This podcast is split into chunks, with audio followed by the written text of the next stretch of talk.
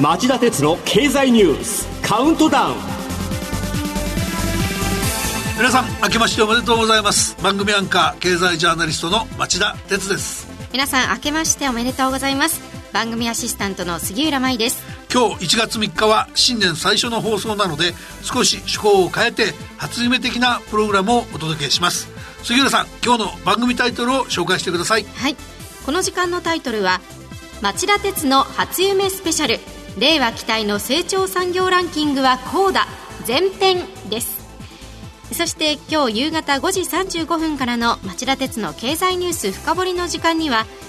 町田鉄の初夢スペシャル令和期待の成長産業ランキングはこうだ。後編をお送りします。実はこの番組と町田鉄の経済ニュース深掘りはラジオ日経の働き方改革の関係でいつものように生放送でお届けすることができません。そこで前回昨年12月27日の放送終了後収録した番組をお伝えすることになりました、それならば新春らしく少し遊び心も交えながら新たな時代である令和に成長が期待できる産業とそうでない産業をご紹介してみようと思ったわけです。あまり論理的に詰めた話はできませんが令和という時代の産業競争力を左右するポイントはどんなものがあるのか感じ取ってもらえると嬉しいなと思います、こういう思考私は好きです。のいつもはちょっと硬い話が多い町田さんですが今日は想像を超えた夢のような話が伺えるのかなという期待もあります。それではこの後早速町田さんの初夢スペシャル。令和期待の成長産業ランキングはこうだをワーストの10位からベスト1までカウントダウンで紹介していきます。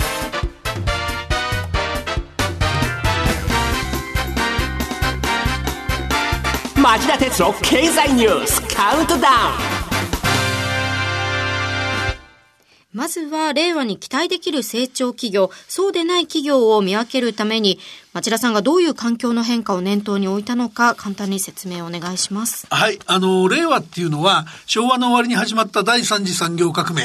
えー、情報化がさらに進展し、平成の時代に始まった第四次産業革命に続いて、えー、デジタル化が大きく花開く時代なんだろうと考えました。はい、そこではアメリカの GAFA や、えー、中国の BAT のような巨大プラットフォーマーが誕生し、検索や通信、コミュニケーション、購買行動などを通じた通じて収集した個人情報のビッグデータを使って消費者の思考を先取りしたサービスが展開されるようになってきました。うん、えー、そこでは、えー、農家や、えー、漁業といった第一次産業やえー、製造業や建設業といった第二次産業が従来型の基準で良い製品を作り出しても消費者の目に触れず流通にも乗らないといった事態が珍しくなくなり競争のルール枠組みが大きく変わり始めています。こうした中で令和という時代今後30年、40年の間に期待できる成長産業を推測する際に頭に置いておくべき変化は、変化の第一はデジタル化の到来、本格化だと思います。圧倒的なアメリカ勢や中国勢の中で、どういう産業ならば日本勢が戦いやすいのか、逆に厳しいのかを考える必要があると思います。確かにそれはそうですよね。他にも何かありますか？あの、僕はあと二つあると思ってます。一つは日本の人口減少、少子高齢化といった人口動態の変化です。はい、これは消費者の構成と労働力の供給の両面で構造変化の引き金になりますよね。で今日の番組作りの参考にした日本経済研究センターのデジタル資本主義の未来、日本のチャンスと試練という長期予測によると、人口減が主因の一つで、日本は2050年代に GDP で世界5位に転落する見通しです。まず2020年代にインドに抜かれ、2050年代にドイツに抜かれるっていうんですね。で、最後が、えー、世界的な自国第一主義、保護主義の蔓延だと思います。自国第一主義と保護主義は当初、アメリカに登場した変な大統領、トランプさんの専売特許みたいな印象がありましたが、実際はもう少し根深いことが明らかになってきてますよね。えー、イギリスのブレクジットもヨーロッパ諸国に広がる自国第一主義も根っこには格差社会の進展という問題が横たわっており、容易には解決そうにない問題です。で、この問題は保護貿易という形で世界に蔓延し続ける可能性がありますから、天然資源が少ない日本は戦後の高度成長期以来貿易立国を目指して成長を遂げてきましたがその大前提が揺さぶられていると言ってもいいでしょう、うん、つまりデジタル化人口減少自国第一主義の3つを念頭に置いてそういう逆風を乗り切る力の強い産業やそうでない産業を見破る必要があるだろうと僕は考えているんですでは、こうした前提に立って、今、最も厳しい逆風にさらされている産業を紹介しましょう。ファーストワン、つまり10位の産業は？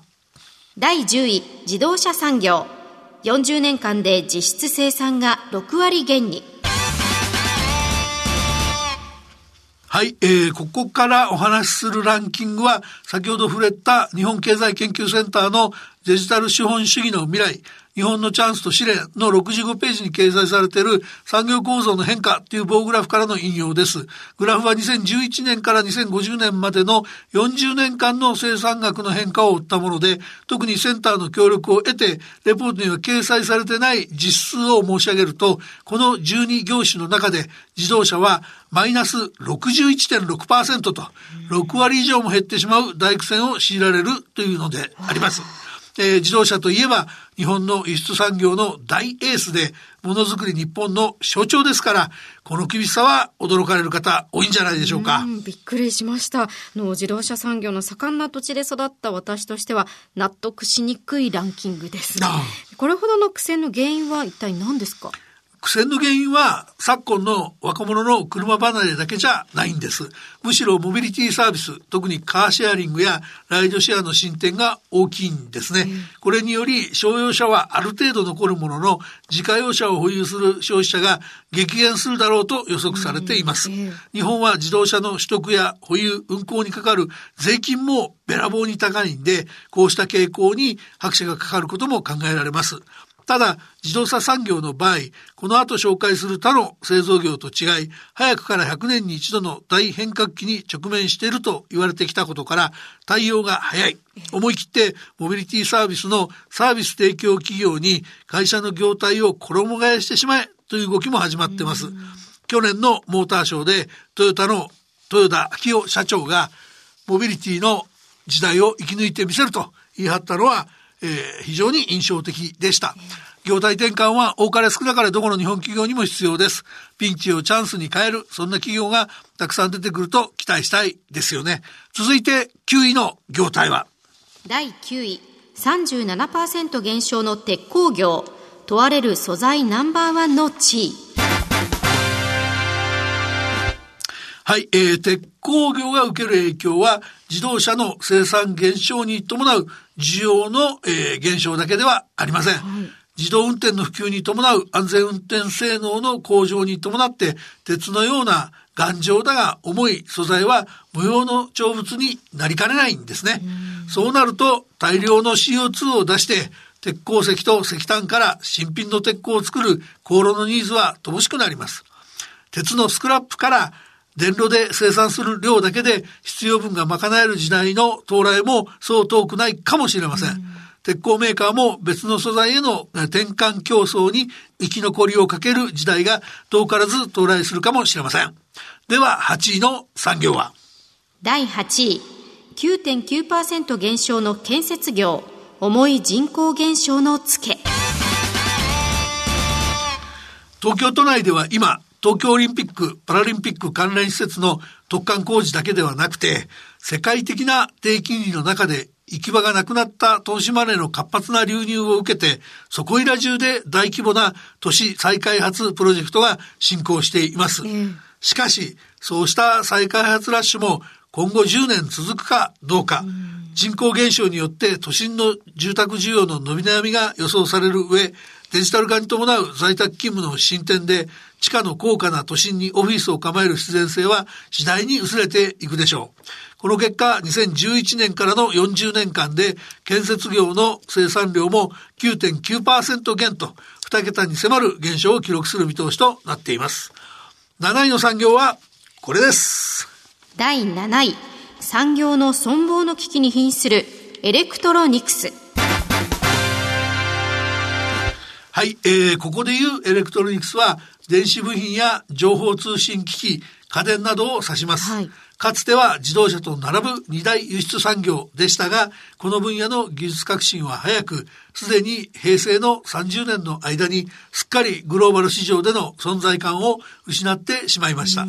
すでに産業電機がパナソニックの傘下に入ったほか、2016年には液晶テレビで一世を風靡したシャープが台湾の本杯精密工業の傘下に入り、東芝もテレビ事業を2018年に中国のハイセンスに売却するなど、日本企業は存亡の危機に瀕しています。確かに今まで出てきた業種の中で最も深刻なのがこのエレクトロニクスですよね。はい、テレビやラジオでも CM もあまり聞かなくなりましたよね。そうですよね。かつては10社以上の日本企業が世界シェアの上位企業にひしめいていた携帯電話端末を見てもスマホの時代に変わりアメリカのアップル社と韓国のサムスン電子、中国のファーウェイなどに中心プレイヤーが完全に入れ替わってしまいました。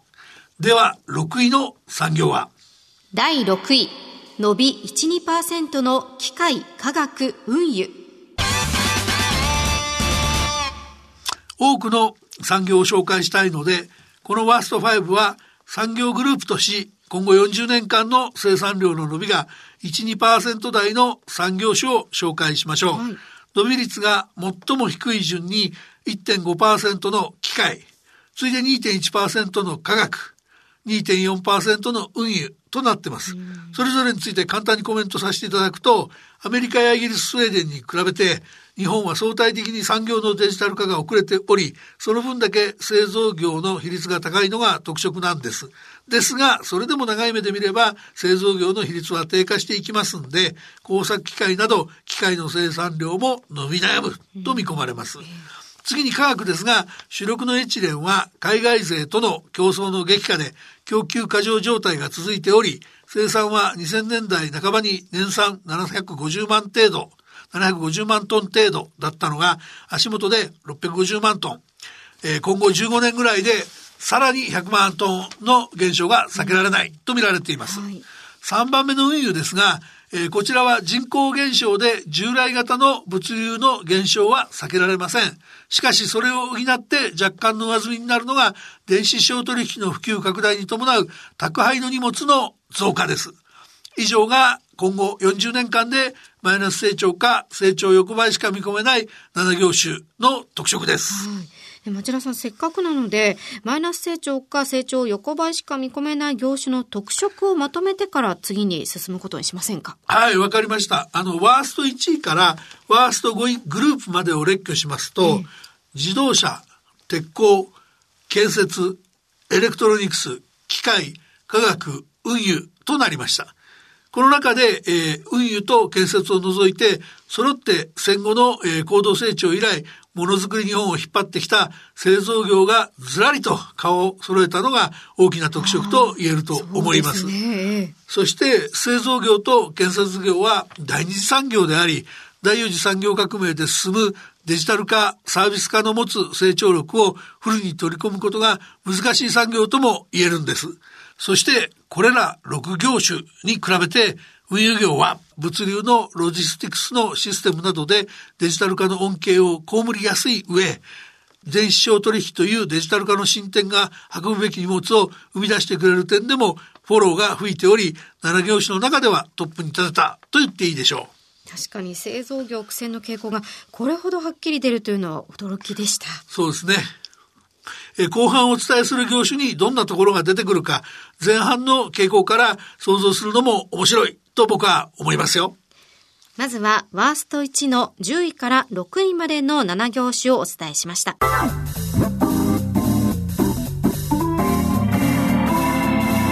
町田鉄の経済ニュースカウントダウンはい、えー、それでは第5位の業種は？第5位14.4%増加の対事業所サービス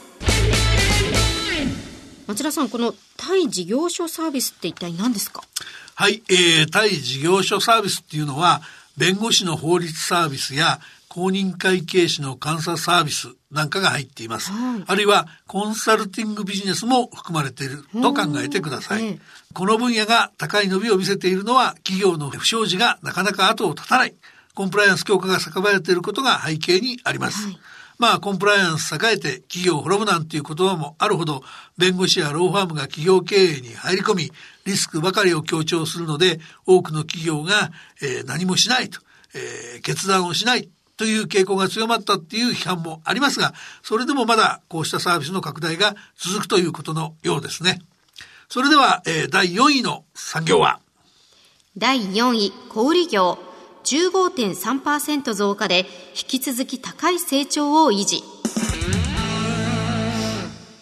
はい、えー、百貨店、スーパーだけでなく、比較的最近まで成長力を維持してきたコンビニも含めて、えー、店舗型の小売はすでに飽和状態でさほどの成長は期待できない。この15.3%という小売とはちょっと違います。で、特に厳しいのが地方の百貨店です。こうした店舗の売上高は今後15年程度で6割程度に減るとの試算もあります。出店強化や深夜営業拡大で成長してきたコンビニも人手不足や人件費の上昇という天井に直面しつつあります。では小売業では何が成長になるんですかあの、ネット通販。